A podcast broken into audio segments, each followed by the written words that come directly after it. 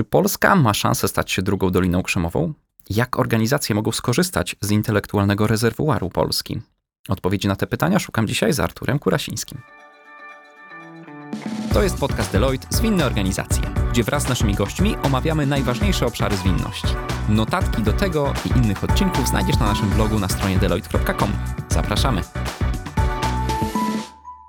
Artur Kurasiński, przedsiębiorca, founder, ale też mówca i od lat twórca treści. Cześć Artur. Dzień dobry, witam wszystkich bardzo serdecznie. Tak, wiesz, zastanawiałem się, czy trzeba cię przedstawiać e, dla takiego świata, e, dla tego ekosystemu startupów. Pewnie nie, e, ale dla naszych odbiorców, dla słuchaczy z większych organizacji, możesz niekoniecznie być znany, chociaż ja czytam chyba twój newsletter, myślę, że dobre 6 czy 7 lat jeżeli chodzi o źródło informacji o technologii, o startupach, o tym ekosystemie w Polsce, ale i na świecie, to myślę, że jesteś takim moim pierwszym wyborem. Mm, ale jesteś także współtwórcą, nie wiem czy się nie pomylę, chyba najstarszego konkursu dla startupów Aula Polska, gdzie kiedyś nagradzaliście wtedy malutkie firemki, które teraz są globalnymi graczami. E, Artur, gdybyś na sam początek mógł przedstawić się e, naszym słuchaczom, jaką drogę przeszedłeś, żeby się znaleźć tu, tu w tym miejscu, w którym teraz jesteś? Y, dzień dobry. Wiesz co, no to będzie strasznie długo trwało. Nie wiem, czy mamy tyle czasu. Znaczy, w takim razie ścisnę to do, do niezbędnego minimum. E, mhm. Absolutnie nigdy nie podejrzewałbym się, gdy, jak się cofnę w czasie, gdybym się cofnął w czasie i zapytał siebie 15, 16, 18-letniego, czy będę przedsiębiorcą, to nigdy bym takiej odpowiedzi pozytywnej nie otrzymał. Ja stałem się przedsiębiorcą przez przypadek, dlatego że na swojej drodze zawodowej, a zajmowałem się głównie rzeczami związanymi z wizualizacjami. Myślałem o sobie bardziej, że będę robił komiksy, malował, bo w tą stronę chciałem pójść. Tu, tu była moja położona, nazwijmy to taka ciekawość świata. I mhm. na pewnym etapie w jednym z wielu wtedy rodzących się szybko jakichś podmiotów e, robiących rzeczy reklamowe spotkałem Wojtka Chojnackiego, który pokazał mi przede wszystkim jak wygląda internet, ale też on zaczął robić jakieś swoje oprogramowanie do szukania informacji w sieci, a dokładnie to było, wtedy się to tak nazywało, wyszukiwarka plików MP3 dla tych, którzy są troszkę starsi niż 20 e, lat, to trzeba pewnie powiedzieć, czym były pliki MP3. No to były takie małe pliki muzyczne, pliki audio, które po prostu były wyrżniętymi z płyt CD utworami muzycznymi, nielegalnie wrzuconymi do sieci. No i wyszukiwarka plików MP3 to było nic innego jak znajdywanie na serwerach FTP takich właśnie plików.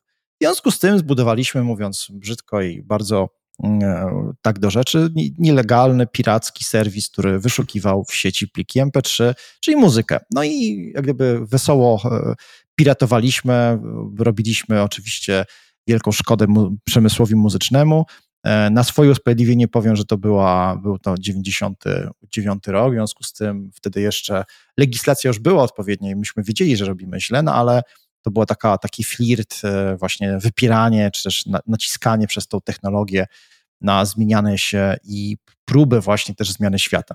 A trochę oczywiście mhm. ubarwiam, bo rzecz jasna nie było to ani legalne, ani nie było to etyczne, ale tak się złożyło, że pozyskaliśmy inwestorów na stworzenie serwisu muzycznego. To było moim takim pierwszym, e, nazwijmy to, elementem, do którego dążyłem. To znaczy, wiedziałem, że w pewnym momencie ktoś przyjdzie i nam to zamknie, więc zróbmy, bazując na ruchu wytworzonym przez ludzi, którzy szukają muzyki w sieci, zróbmy serwis muzyczny. I byliśmy jednym z największych ówcześnie serwisów muzycznych poza portalowymi e, serwisami wertykalnymi. Byliśmy jednym z największych, nazywał się to nuta.pl.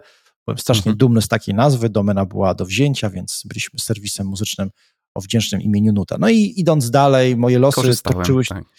No właśnie, ludzie, ludzie troszkę starsi e, nawet pamiętają.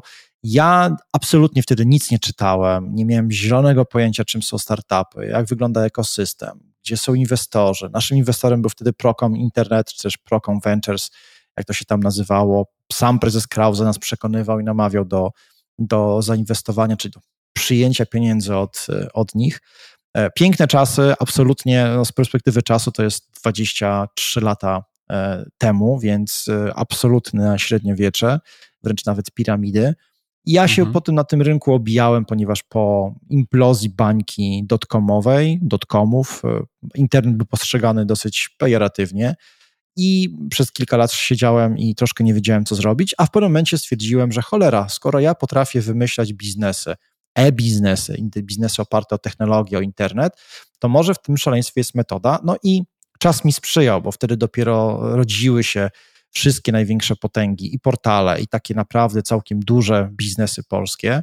Więc mhm. załapałem się na tą chwalę no i od tych prawie tam dwudziestu kilku lat próbuję z mniejszym większym skutkiem, w większości jednak oczywiście z totalnymi porażkami, surfować, zarabiać, tworzyć biznesy i przede wszystkim czerpać tego przyjemność. Więc tak w bardzo dużym skrócie to chciałem powiedzieć, że od prawie 23 lat robię biznes oparty o technologię. Mhm. No i mm, teraz myślę, że coraz śmielej pojawiają się takie głosy co do właśnie kwestii samych technologicznych. E, takie głosy, że Polska ma szansę stać się tą drugą Doliną Krzemową albo taką lokalną Doliną Krzemową, że mamy tych, tych ludzi, mamy tych specjalistów, którzy wpływają na to, którzy się rozwijali razem z tym ekosystemem, który teraz wspomniałeś przez te ostatnie dwadzieścia parę lat. Mm, na bazie tego przeprowadziliście teraz e, wywiady, napisaliście książkę razem z e, Krzysztofem Domarackim, książkę Startupowcy. Ja chcę na początek wiesz, zapytać ciebie, czy ta teza, że możemy być Doliną Krzemową, czy to jest coś, co w twoich oczach e, może się zadziać, może się wydarzyć? Nie, absolutnie nie. Znaczy, to jest taka bardzo niestety medialnie fajna, ale absolutnie, wręcz absurdalnie nieprawdziwa teza, dlatego że Dolina Krzemowa to jest e, przede wszystkim zbieg okoliczności i zbieg interesów bardzo dużych i różnych grup interesu, paradoksalnie. Mhm. Więc e, to nie jest coś, co się da powtórzyć, bo to znaczyłoby trochę jakby cofnąć zawrócić kijem Wisłę i, i, te same warunki odzorować w Polsce. Przede wszystkim u nas nie ma odbiorcy, to jest bardzo ważne. Rynek amerykański jest ogromnym rynkiem, kilkuset milionowym, mówiącym tym samym językiem.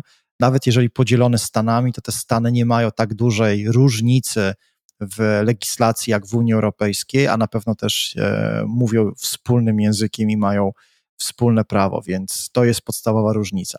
Po drugie, mhm istnieje bardzo dobrze wykształcony, stojący na czysto merkantylnym e, korzeniu stworzony system zarabiania na innowacji, czego w Polsce brakuje.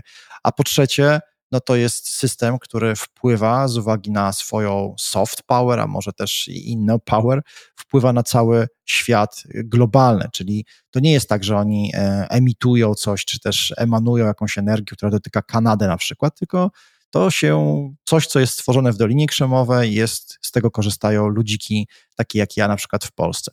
Więc to są rzeczy, których się my lokalnie nigdy nie dorobimy i tutaj biorę za to bardzo dużą odpowiedzialność, dlatego za moje słowa, dlatego że nie mamy chociażby takiej możliwości inwestycyjnej. Jeżeli popatrzymy mhm. sobie na nasze poletko, to w zeszłym roku bodajże wpakowane zostały 2 miliardy mm, euro w, w naszą tutaj przestrzeń, ekosystem, tak? I to, to jest taka suma, która wydaje się w porównaniu do innych lat w Polsce, wydaje się nieprawdopodobnie dużą sumą. I ona faktycznie na tych wykresach robi ogromne wrażenie.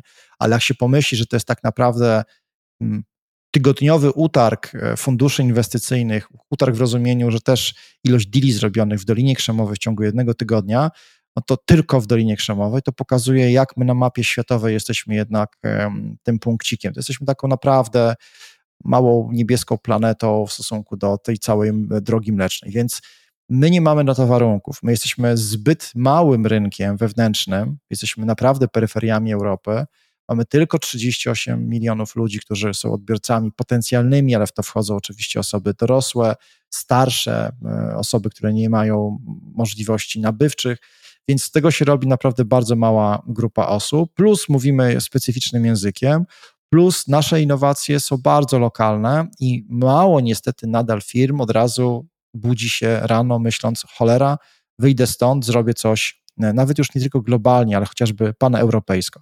Więc to mhm. daje mi możliwość powiedzenia z bardzo dużą taką nawet e, no, stanowczością, że nie, Dolina Krzemowa to jest stan umysłu, to jest e, miejsce na mapie, ale to przede wszystkim są zbiegi okoliczności wielu czynników, dużej ilości funduszy, czy bardzo dużej ilości funduszy, które mają ogromną ilość pieniędzy, których te pieniądze są wydatkowane naprawdę w sposób bardzo taki laser focus z dokładnością per branża, Po drugie, Amerykanie mają tą potęgę, że jak oni coś zrobią, to wszyscy chcą to zrobić u siebie, wdrożyć i skopiować. Także te wszystkie współczynniki, mhm. czynniki, metryki powodują, że nawet w Izraelu nie dało się tego odtworzyć. Jest oczywiście namiastka, ale umówmy się, że to jest zupełnie inny też krąg kulturowy, więc Dolina Krzemowa jest jedna, niepowtarzalna i odtworzenie jej czy kopiowanie jest z mojego punktu widzenia bezsensowne. No dobrze, to może słowo Dolina Krzemowa nie jest tutaj odpowiednim określeniem. Y, zostawiając skalę, powiedziałeś, że jest ogromna różnica w skali między Polską a, a Stanami. Zostawiając skalę, mamy nadal, wiesz, e, takie sytuacje, że są firmy, które wyrosły na polskim rynku, są globalnymi graczami konkurują globalnie, albo e, e, otwierają się z dużych korporacji, z dużych organizacji centra tutaj, centra usług wspólnych, centra innowacji u nas w Polsce. Czy to, wiesz, stawia nas troszeczkę inaczej, może nie w świetle, nie w porównaniu do Doliny Krzemowej, ale gdzieś w centrum takiego innowacyjnego świata, może na, na skalę europejską? Nie, nie, nie jesteśmy, znaczy na tej skali jesteśmy gdzieś na szarym końcu i to mówię z, z ogromnym smutkiem, bo to jest oczywiście co innego bym chciał powiedzieć, co innego mi dyktuje serce, a co innego mi e, po prostu mówi głowa. Nie, my z racji tego, że jesteśmy krajem, w którym jako przedsiębiorcy musimy zmagać się z bardzo dużą ilością zmian w prawie, co nie pomaga w takim myśleniu bardzo hej do przodu, a przede wszystkim takim tworzeniu wizji, tylko my się musimy skupiać na dostarczeniu faktury papierowej, bo ktoś nas o to poprosił, bo inaczej będą kłopoty w urzędzie mhm. skarbowym. Plus to, że jesteśmy jednak rynkiem bardzo silnie uzależnionym od e, chociażby Niemiec. E, e, I przede wszystkim bardzo łatwość dużo mamy w tym, żeby te nasze produkty po prostu wyciekały stąd poza Polskę. I sukcesy spółek, które opisujemy w swojej książce, startupowcy, są przede wszystkim sukcesami innych ekosystemów, dlatego że pieniądze włożone w większość spółek, które, które z tych 12 opisujemy, to są pieniądze takie początkowe, bardzo początkowe, kilkaset tysięcy dolarów, może milion i tyle. Reszta, ten moment wzrostu, ten moment ekspansji, tworzenia market fit, odbywał się już za pomocą zupełnie innych funduszy i zupełnie innych organizacji. I to jest smutne, dlatego że też to wychodzi z oficjalnych badań, ponad połowa fanderek i fanderów w Polsce tworzących innowacje bardzo gwałtownie myśli o wyjechaniu stąd.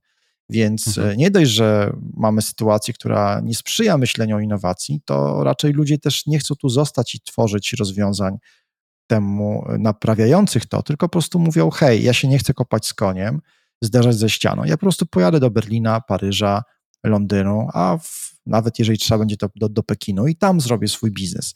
Więc y, przez globalizację możemy tworzyć bardzo duże produkty, których odbiorcami będą wszyscy ludzie na Ziemi, ale też przez globalizację niestety możemy bardzo łatwo tych funderów i funderki stracić, bo oni stwierdzą, że mhm. te ekosystemy są fajniejsze i pieniądze niekoniecznie trzeba otrzymywać złotówka, tylko fajnie jest mieć ich od razu cztery albo pięć razy więcej, będziemy dostawali je w euro albo w dolarach. Mhm to faktycznie to, co powiedziałeś, to taki troszeczkę smutny obraz, e, ale czy zgodzisz się w takim razie, wiesz, z tym stwierdzeniem, że mamy ten rezerwuar intelektualny, że mamy tych specjalistów na pokładzie tutaj w kraju, którzy mogą współtworzyć globalne biznesy? No pewnie, że mamy i to też właśnie doskonale widać e, jest po sukcesach tych spółek, których może nie mamy 150 e, unicornów, czyli spółek, których wartość jest obiektywnie E, wyceniana na powyżej miliarda, miliarda dolarów, ale mamy ogromne ilości ludzi, którzy pracują w bardzo czasami dziwnych, egzotycznych podmiotach, e, nie tylko w Europie, nie tylko w Stanach, w Chinach, ale w Singapurze, e, w Afryce, więc to się tworzy. I myślę, że to jest też kwestia pewnego, pewnej mądrości etapu. Znaczy ta dojrzałość musi przyjść. My naprawdę zaczynaliśmy całkiem niedawno. 10-15 lat temu rodziły się pierwsze takie poważne fundusze, które miały pieniądze, czasami były to pieniądze na poziomie zalążkowym, w większości potem to były pieniądze, które się rodziły z dofinansowania przez Unię Europejską, ale na razie jesteśmy nadal na etapie, że prawie połowa pieniędzy, które są pakowane w startupy w Polsce, w innowacje, to są pieniądze europejskie, czyli mówiąc brutalnie, rządy nam to dają i to nie polski rząd, mhm. tylko rządy, e, e, e, czy w tym sensie my również, no bo składamy się na tą składkę europejską, ale no, uzyskujemy te pieniądze w, w właśnie po to, żeby inwestować w swoje spółki z Unii Europejskiej.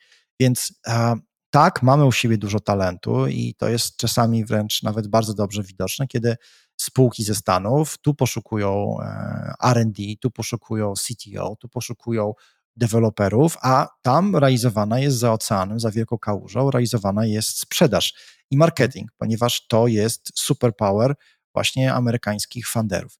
I to uważam za całkiem niezłe połączenie.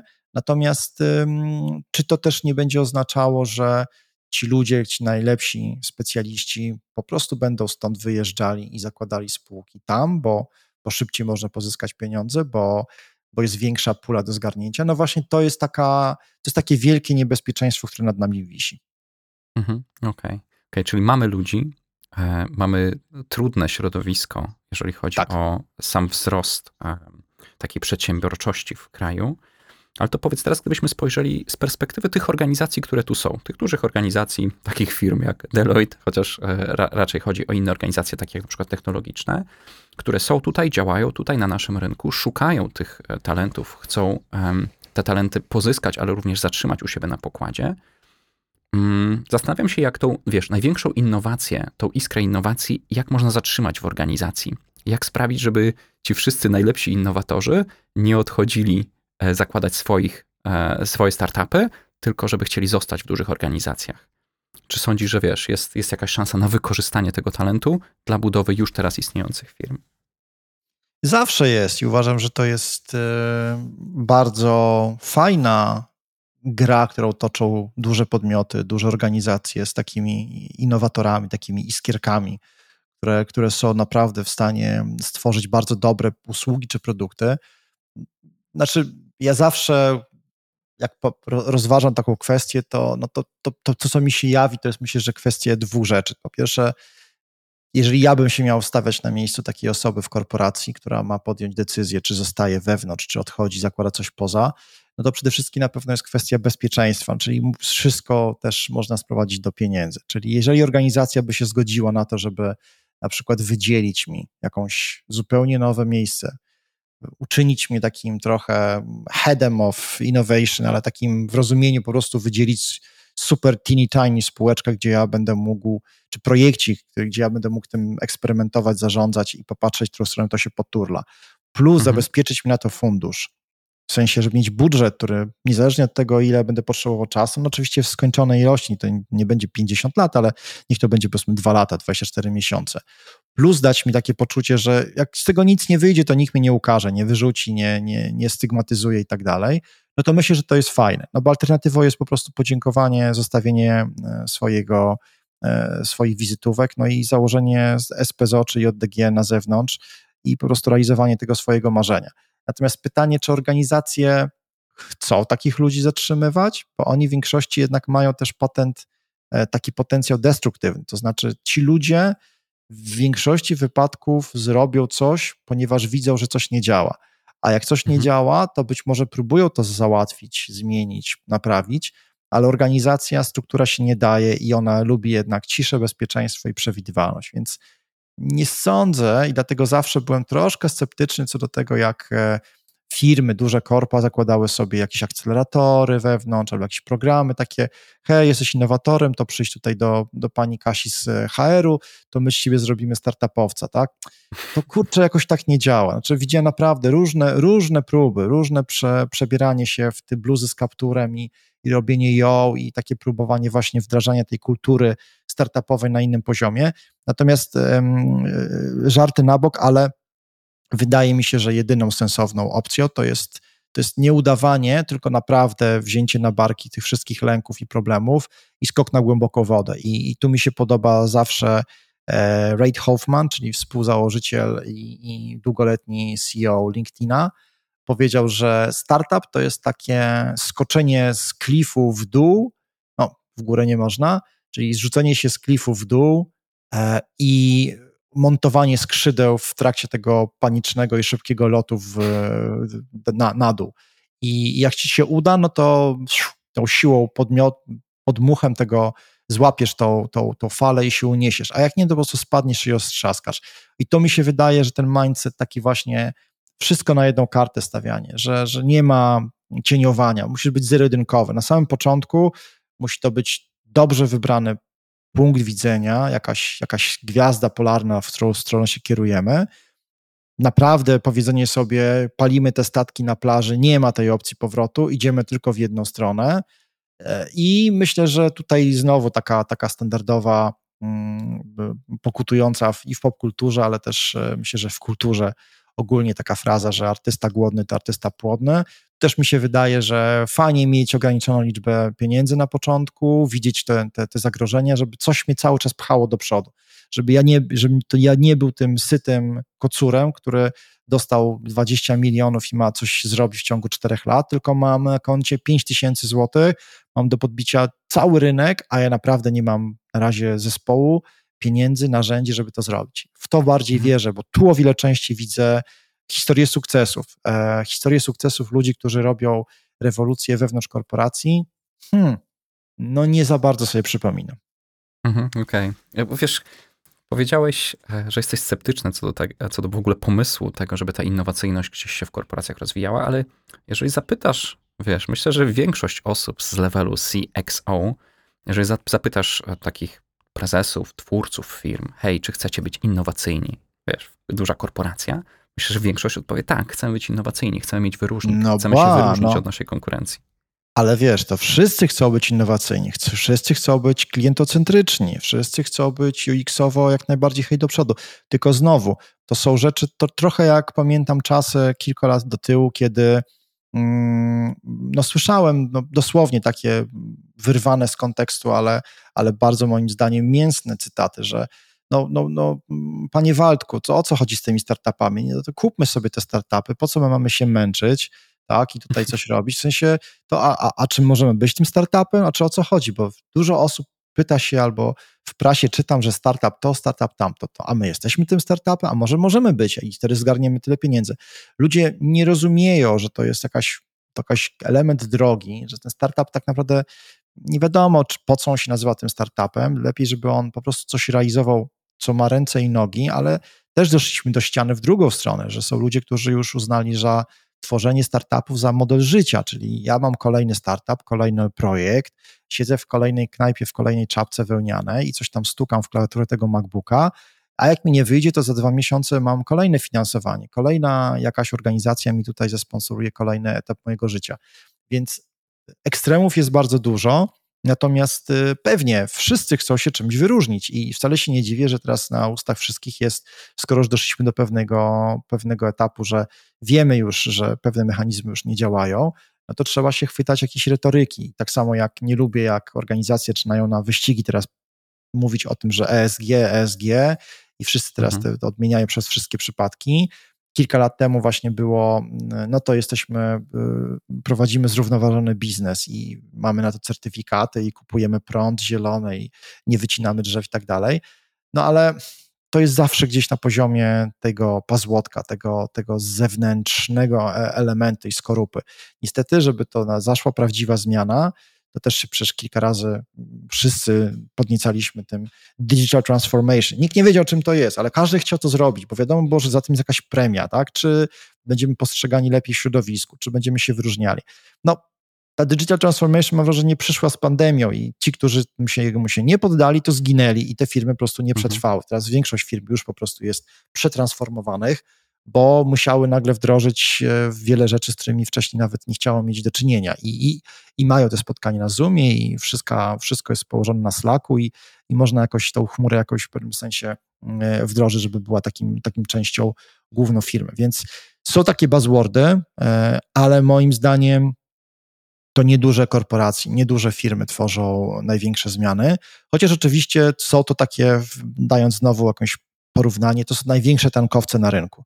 Czy to są takie firmy ogromne, ogromne statki, które mają ogromną wyporność i strasznie dużo im czasu zajmuje skręcanie.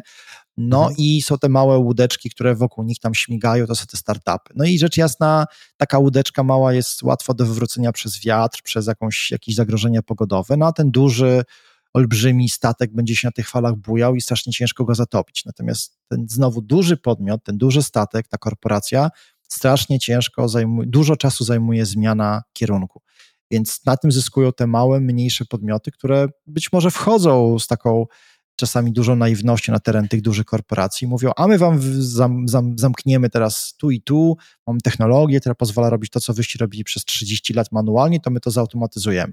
I czasami o zgrozo udaje się. No, taka historia moja, jedna z ulubionych, to jest moment, kiedy mm, e, Blockbuster, czyli amerykańska sieć wypożyczalni, wtedy jeszcze kaset e, VHS, no mogła przejąć za grosze Netflixa, który mówił, że hej, tak. my tu robimy rewolucję, my chcemy wam pokazać, że za chwilę to my będziemy streamingować te filmy. No oni się wtedy pukali w tym blockbusterze, mówili, jaki streaming? Zobaczcie, ludzie chcą po prostu wysyłać nam w kopertach kasety i my jeszcze musimy je przewijać, a w ogóle to zobaczcie, rynek no więc wtedy to wyglądało śmiesznie i dla Blockbustera nie było to żadną opcją, a obecnie wygląda to śmiesznie dla Netflixa, który mówi, hej, my na tyle jeszcze obsługujemy jakiś tam promi rynku, wysyłając ludzi, ludziom e, kasety te, oczywiście teraz to już są kasety mm, e, jakieś blu-rayowe, e, płyty blu-rayowe, ale no my przede wszystkim czerpiemy właśnie z największą naszą, najwięcej co monetyzujemy, to monetyzujemy wypożyczanie, abonamenty, więc te paradygmaty lubią się zmieniać i świat należy niestety do tych, którzy mówią, mi się wydaje, że ja obstawiając za 10 lat taką zmianę, wygram.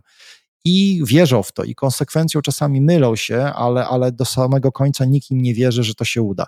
Nie lubię Ilona Maska pod wieloma względami, dla mnie to jest postać odpychająca, ale nie, nie można mu odmówić, że na przykład w branży samochodowej dokonał rewolucji na niewy, niewyobrażalną skalę. Tak samo jeżeli chodzi o kwestię e, przemysłu kosmicznego to są rzeczy, które zostały zmienione dlatego, że jeden facet nie zgadzał się na status quo i powiedział: Dosyć tego, ja mam pomysł, jak to zmienić, mam na to finansowanie i zobaczycie, że mam rację.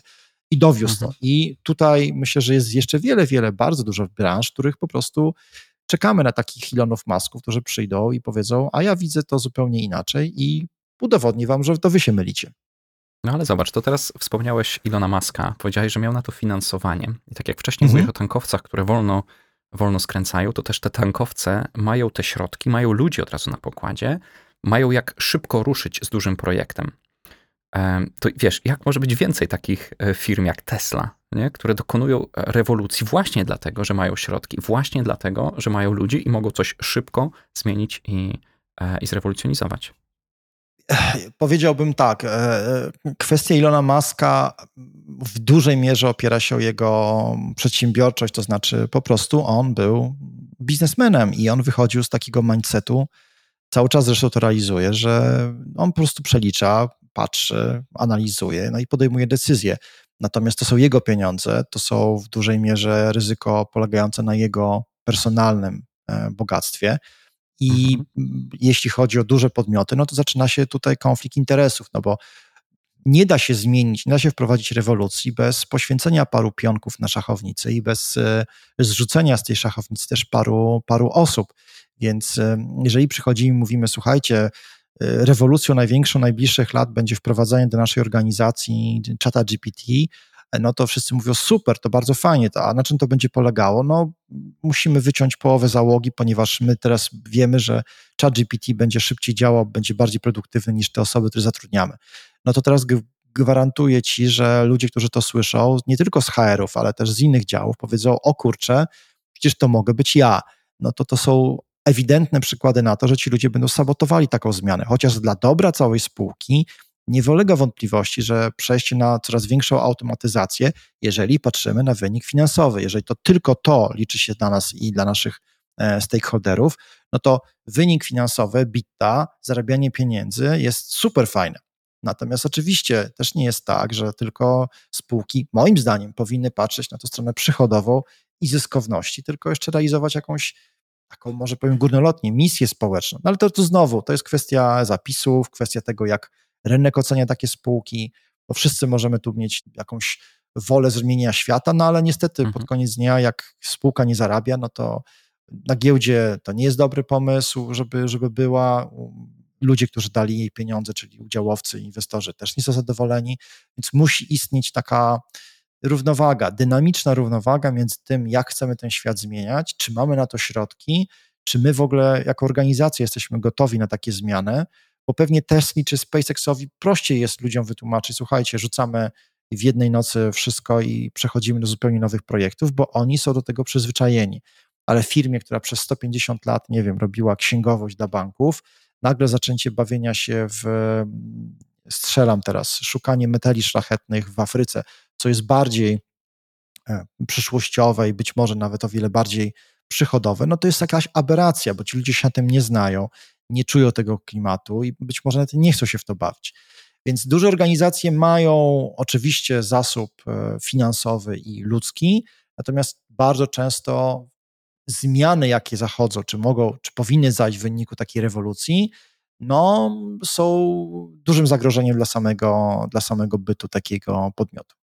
Mhm. Mogę Ci podać przykład, e, o którym będziemy nagrywać jeszcze odcinek, gdzie my weszliśmy do jednego z klientów i zaprojektowaliśmy nową architekturę, nowe procesy, co przyspieszyło jakąś tam automatyzację 30-krotnie, czyli jakby 30-krotny mhm. zysk, jeżeli chodzi Piękny o... wynik, tak. Bardzo dobry. E, I cały ten pomysł został odrzucony, no bo e, musieliby zwolnić praktycznie tam całkiem spory zespół ludzi, ze 30 osób, którzy teraz nagle by się okazało, że nie są potrzebni. I organizacja stwierdziła, że ma tych ludzi na pokładzie, lepiej będzie zostać tak, jak jest, mimo wszystko, nie? Więc jeszcze o tym będziemy nagrywać. Ale to był taki przykład pokazujący, że faktycznie czasem właśnie ten opór przed zmianą może, może torpedować. Ale wiesz, teraz sobie próbuję wyobrazić taką organizację, na czele której stoi charyzmatyczny prezes, który mógłby faktycznie pociągnąć ludzi w innym kierunku. I kilka takich gdzieś organizacji jest na świecie, ale to jak te firmy, które teraz działają na polskim rynku, chcą być innowacyjne, jaki musiałby, wiesz, być pierwszy krok, co jest obecnie taką największą przeszkodą dla innowacji w dużej korporacji? Czy to jest faktycznie ta tak bezwładność, ta, e, ten, bycie tym dużym tankowcem i ta polityka? Ja myślę, że no, będę tu musiał niestety przez swój pryzmat, no bo, bo, bo nie jestem w stanie wczuć się w tysiące czy setki tysięcy innych osób, ale wydaje mi się, że ja byłbym jako przedsiębiorca i człowiek, który jest przyzwyczajony do decydowania o wszystkim sam, no nie zniósłbym takiego właśnie usadowienia w organizacji, w której mam ludzi nad sobą, którzy, mhm. których nie szanuję, albo inaczej, którzy wiem, że się kompletnie tym nie znają, ale z racji starszeństwa, z racji hierarchii, oni decydują i mogą powiedzieć, ale o co ci chodzi właściwie, usiądź tutaj chłopaku, weź, nie, nie, nie brykaj. Więc myślę, że kwestia sprawczości byłaby dla mnie ogromnym problemem. Po drugie, no, mm. po drugie kwestia, mm, no właśnie, tego, czy moja praca dla kogokolwiek jest warta coś, to znaczy, czy ona coś zmienia, czy to jest przekładanie papierku z prawa na lewo, czy to jest wymyślanie kolejnego raku, leku na raka. I to myślę, że też jest bardzo ważne, że my potrzebujemy celu, takiego purpose, żebyśmy szli w stronę robienia czegoś, co pod koniec dnia daje nam kopa, że jak się budzimy następnego dnia, to mówimy, kurde, fajnie, ciężko było, ale cholera, robię coś fajnego dla siebie, dla mojej rodziny, dla, dla całej naszej e, planety. Więc myślę, że taka celowość, ale w rozumieniu wizji, która daje mi poczucie, że to, co robię, jest sensowne i to mnie też napędza. I trzecia rzecz to myślę, że kwestia zadowolenia z tego, co się robi. No to jest myślę, że kluczowa. Ja wiem, że, że w dużej mierze może, nie wiem, praca nie powinna kojarzyć się z przyjemnością, bo to jest jakiś bardzo dziwny zbieg, e, takie, takie zderzenie wartości, ale no wydaje mi się, że o wiele fajnie się jest jednak chodzić do fajnego środowiska, do ludzi, spotykania się z ludźmi, wchodzenia w interakcje, z którymi się lubimy, dzielimy pewną pasję, pewne wartości i że na koniec dnia po prostu bycie ta, członkiem takiego podmiotu, niezależnie od zajmowanego stanowiska, daje mi kopa. To jest, to jest coś fajnego. To nie musi być duża organizacja, nie musi być korpo, to może być mhm. pięcioosobowy team, robiący coś, z czym ja się identyfikuję i uważam, że po prostu jest to coś fajnego, co, co wnosi, coś zmienia. I, I sądzę, że bardzo dużo osób z pokolenia Z szuka takiej pracy. I to jest ta fundamentalna zmiana, ja widzę sam po sobie, jakim, jakimi pomysłami, jakimi ideami przychodzą do pracy teraz młode osoby. I to jest naprawdę coś, co 10 lat temu było uważane za e, strasznie oderwane od rzeczywistości, bo przecież my tu przychodzimy przy, naciskać dosłownie guziczki przez 8 godzin, a tu ktoś przychodzi, chce być zadowolony, chce mieć fajne warunki pracy, mhm. chce być jeszcze, żeby jeszcze każdy go chwalił i te, o Jezu, daj spokój, to, to też być chyba szefem, no nie chcę być osobą, która jest szczęśliwa w, e, z pracy, którą wykonuje. Więc dużo, dużo będzie zmian właśnie wynikających też z potrzeby dostosowania organizacji do nowych pokoleń, bo z mhm. zetkami do alfy. I te alfy myślę, że będą jeszcze bardziej takie, powiedziałbym, pryncypialne w tym, co, od czego oczekują od pracodawców. Co wydaje się być, wiesz, taką dobrą zmianą, jak się na to patrzy, że zaczynamy zwracać uwagę na work-life balance, na człowieka, na to, że poza pracą też mamy życie, mamy rodzinę. To, co powiedziałeś, wychwyciłem sprawczość, celowość i zadowolenie. I tak mhm. ter, um, zastanawiam się, na ile to jest uniwersalne, chociaż to może być właśnie w miarę uniwersalne dla wszystkich osób innowacyjnych albo dla takich founderów, którzy gdzieś są umiejscowieni w naszym całym ekosystemie. Um, wiesz co, ten obraz, który narysowałeś jest trochę inny niż sobie wyobrażałem, o jakim będziemy rozmawiać. Um, czy jak mógłbyś podsumować to, o czym teraz porozmawialiśmy? Jaka, jaka kluczowa myśl powinna zostać z naszymi słuchaczami? Wiesz, z takimi słuchaczami z poziomu gdzieś CXO, dyrektorzy, menedżerowie dużych organizacji. Co chciałbyś, żeby Lub... zabrali ze sobą? Tak, lubię, e, lubię rzucać takie mm, plastyczne bonmoty, bo one mi też pozwalają wtedy wyglądać i, i błyszczeć intelektualnie, tak jakoś się odróżniać. Więc użyję takiego jednego, z, e, które, które często w swoich prezentacjach pokazuję, czyli jedyną stałą jest zmiana. E, I to mhm. oczywiście Heraklis z Efezu, więc bardzo mądra osoba, bla, bla. Natomiast no, właśnie czasami w tak bardzo prozaicznych, czasami niesamowicie wręcz skandalicznie mm, przyziemnych i e, coachowo brzmiących frazach kryją się takie perełki. Niestety jesteśmy, żyjemy w czasach, w których czarne łabędzie w postaci pandemii, inflacji, recesji, wojny w Ukrainie, wojny w Izraelu, pewne jeszcze pięciu różnych rzeczy, o których nie wiemy, które się zdarzą w tym roku, to będzie stała. I my nie, nie wrócimy do czasów, kiedy raz na 10 lat ktoś podnosił kwestię związaną z jakimś bardzo poważną, e, poważnym wyzwaniem dla całego świata. Nie, my będziemy się z tym mierzyli co miesiąc. Co miesiąc będzie powstawało coś nowego, coś, co będzie nas paraliżowało, straszyło, coś, co będzie nas wyrywało w nocy ze snu, bo będzie się wydawało, że to jest to, na czym powinniśmy teraz się skoncentrować. I to jest moim zdaniem sygnał do tego, że tak, zwa, tak właśnie organizacje powinny być do tego przyzwyczajane. Znaczy nie ma stałości. Bycie lean, bycie agile to już nie jest startupowa nomenklatura, tylko to jest coś, co powinno zostać przejmowane, bo dzięki temu te startupy, czasami porównywane do karaluchów, udaje im się przetrwać największe wyzwania. Startupy mogą też mieć, można mieć, być firmą 200, 300, 500 osobową, też myśleć, mieć taki mindset startupowy, tylko że czasami może już nie warto, bo, bo niestety też z tymi startupami to się wiąże dużo patologii. Natomiast zmienność jest elementem kluczowym i nie należy się jej bać. Nasze czasy po prostu są bardzo szybkie, bardzo nerwowe, dużo rzeczy się zmienia, paradygmaty rodzą się i umierają w ciągu tego samego dnia. Więc szczególnie w technologii rzeczy się diametralnie zmieniają. Jeżeli na przykład patrzymy na generatywną sztuczną inteligencję, to w ciągu ostatniego roku z 20 razy wybuchały jakieś rewolucje. Właściwie co tydzień pojawia się nowy model językowy. Zmieniają mhm. się na tej planszy pionki, liderzy, przewracane są największe firmy, wchodzą kolejne. Ewaluacje setek miliardów dolarów nikogo już nie dziwią.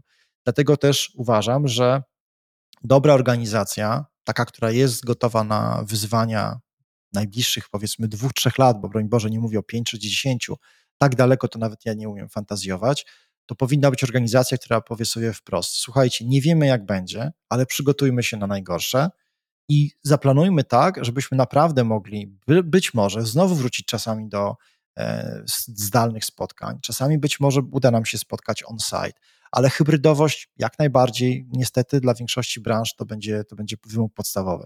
Dla branż kreatywnych niestety jest ten problem, bo widać i są na to badania, że jednak ludzie pracujący ze sobą są najbardziej wtedy wydajni i pod kątem kreatywnym to jest największa wartość. Natomiast inne organizacje, myślę, że zmiana sposobu funkcjonowania jako firmy, właśnie, że są jakieś spotkania raz na pewien czas, ale przede wszystkim jesteśmy w modelu, żyjemy w modelu rozproszonym. To, że ta technologia no, stała się naszą codziennością i nie możemy jej odrzucać. Jeżeli ktoś mówi, że no nie wiem, nie lubi, nie potrzebuje, ma jakieś obawy związane z technologią, no to chyba nie powinien pracować w takich organizacjach, dlatego że nie mhm. wyobrażam sobie, żeby organizacje duże, szczególnie tworzące usługi, tam była jakaś awersja do technologii. I, i, I to też trzeba po prostu powiedzieć sobie szczerze. Być może to jest ten moment, w którym na przykład powinienem czy powinna zmienić pracę dlatego że nie łapię już pewnych aspektów, pewne, pewne rzeczy umykają. Ja nie, zamknęłam się, zamknąłem swoją głowę na pewne trendy i nie chcę się uczyć nowych rzeczy. I to jest ok, ale to nie znaczy, że musisz być w tej organizacji. Dlatego, że moim zdaniem niestety to, to, to szczególnie te duże firmy, one muszą cały czas być takimi ogromnymi, powiedziałbym, radarami, albo mieć takie radary, które wyłapują takie elementy, bo bez tego one bardzo szybko erodują, szczególnie fundamenty się psują i, i tam następuje bardzo dużo ilość negatywnych procesów. Więc gotowość do wyłapywania tych zmian. No i kolejna rzecz, umiejętność właśnie łączenia ognia z wodą, czyli tego, że być może jesteśmy konserwatywną dużo firmą z jakimiś, nie daj Boże, jeszcze setkami lat e, działania i, i historii, a przyjmujemy do pracy ludzi, którzy mają w nosie tą naszą całą historię, ale są świetnymi specjalistami w wąskich zakresach, którzy chcą fajnie przeżyć życie i to nie powinno się kłócić, więc problem raczej jest w drugą stronę. Pięć lat temu to, to było właśnie takim symptomem, a jacyś młodzi przychodzą do pracy, no to my ich tam wgnieciemy w te ramy tych naszych oczekiwań i oni się wbiją w ten mentalny garniturek i będą nas pracowali. Teraz mam wrażenie, że następuje ogromny problem, to jest taka duża walka wewnętrzna, że ci młodzi, którzy przychodzą, naprawdę już mają taką dużą siłę rażenia, jest ich tak dużo, że to organizacje muszą się dopasować do nich, nie oni do organizacji. Więc ten proces ponownie, tak samo jak z wdrożeniem technologii, nie można się opierać, nie można mówić, dobrze, przeżyjemy to, przeczekajmy to, bo za trzy lata zmieni się rynek. Nie, nie, nie. To będzie szło coraz bardziej właśnie w tą stronę, że być może cenowo ten rynek pracownika znowu się zmieni w rynek pracodawcy, ale to nie znaczy, że my uciekniemy, czy wrócimy, zatoczymy koło i wrócimy do tych procesów, do takich procesów, jakie obserwowaliśmy 10 czy 15 lat temu. To se ne wrati, to już jest przeszłość. Możemy o tym marzyć, możemy mhm. o tym fantazjować, natomiast żeby przetrwać na rynku, szczególnie tym, który jest rynkiem na styku technologii i biznesu, musimy być e, bardzo umiejętnie plastyczni, no i umieć też właśnie słuchać tych, którzy przychodzą do naszej organizacji, bo to oni tworzą produkty i usługi pod takich klientów w swoim wieku a my być może w większości jesteśmy już dziadersami, boomersami i nie rozumiemy tych konieczności, tych zmian, a potem się budzimy i widzimy, że jakiś mały, fajny startup zabrał nam właśnie w tym roku tylko 30% rynku, robimy spotkanie zarządu i zastanawiamy się, jak to jest możliwe, Przecież mamy wszystko pod kontrolą, mamy hale, mamy samochody, mamy sprzedawców, którzy jeżdżą po całym kraju. Jak to jest możliwe, że ta garstka gówniarzy w tych sweterkach, czy też w, w bluzach z kapturem, siedząca gdzieś tam w garażu w Kalifornii, właśnie zdysruptowała cały nasz, cały nasz biznes. No właśnie dlatego przegapiliśmy wszelkie, wszelkie e, sygnały zmian i zadawalaliśmy się tym, że o, jest dobrze, jest super, jesteśmy liderem, to na pewno tak będzie zawsze. Guzik, prawda. Mhm. Drodzy słuchacze, jeżeli zastanawiacie się, jak być zwinną organizacją, to zapraszam do pozostałych odcinków podcastu. Artur, Artur Kurasiński, przedsiębiorca, founder, mówca, e, twórca treści i w internecie, i autor książki Startupowcy bardzo świeżej. E, Artur, bardzo dziękuję Ci, że przyjąłeś zaproszenie, że przyszedłeś, podzieliłeś się swoim doświadczeniem. To ja bardzo dziękuję za zaproszenie, bo to jest zupełnie nowe terytorium, zupełnie nowi słuchacze e, i słuchaczki. Mam nadzieję też, że osoby, które no, zobaczą trochę coś nowego, też oczywiście chciałbym, żeby, żeby to zabrzmiało pozytywnie. Nie chciałbym wyjść na jakiegoś raroga i totalnie oderwanego rzeczywistości, nawiedzonego jakiegoś e, coacha, ale słuchajcie, no czasami trzeba troszkę wyjść poza swoją bańkę, to się ładnie mówi, komfortu, strefę komfortu i posłuchać tego, co się tam dzieje w tym świecie trochę szerszym. Więc być może byłem takim nieproszonym, aczkolwiek e, e, dziwnym gościem w waszych, e, waszych domach, waszych uszach i zobaczcie, poczytajcie sobie coś jeszcze na temat tych zmian, może wam to jakoś się sklei w jakąś jedną całość. Mhm. Artur, gdyby nasi słuchacze chcieli się dowiedzieć więcej o tobie, o tym, co robisz, e, to gdzie byś ich odesłał?